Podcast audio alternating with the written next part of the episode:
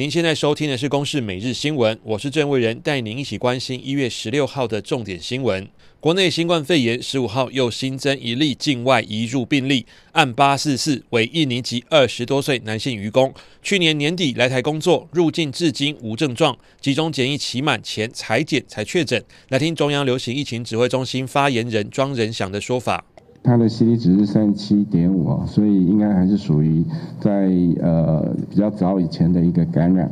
由于桃园某医院爆发医护染疫，为了强化医院防疫，指挥中心将针对国内医疗院所进行无预警查核，预计两个月内查核四百八十七家医院，一月底前将查核一百九十九家重点专责医院，二月份则查核其余两百八十八家，以确保院方落实医院动线、门禁管理及陪探病管理等措施。来听中央流行疫情指挥中心医疗应变组副组长罗义军的说法。在目前二十一家完成的这个查核当中，确实有发现一家医院呢，在这个陪探病的管理的十连制这个部分呢，没有完全的落实哈，所以依照我们的规定，我们会要求他限期要改善。新冠病毒疫情持续在全球蔓延。根据约翰霍普金斯大学统计，目前全球感染人数已经有九千三百六十多万人，死亡人数也突破两百万大关。世界卫生组织表示，接下来将是人类和变种病毒的竞赛。目前，世卫的专家团队已经抵达武汉，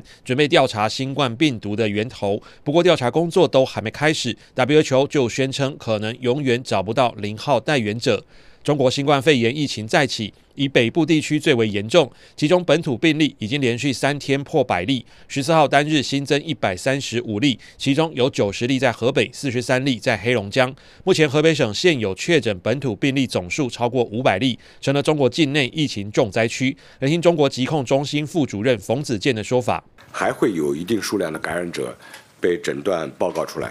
是刻不容缓地抓好各项防控措施。呃，相信疫情呢能够很快的得到控制。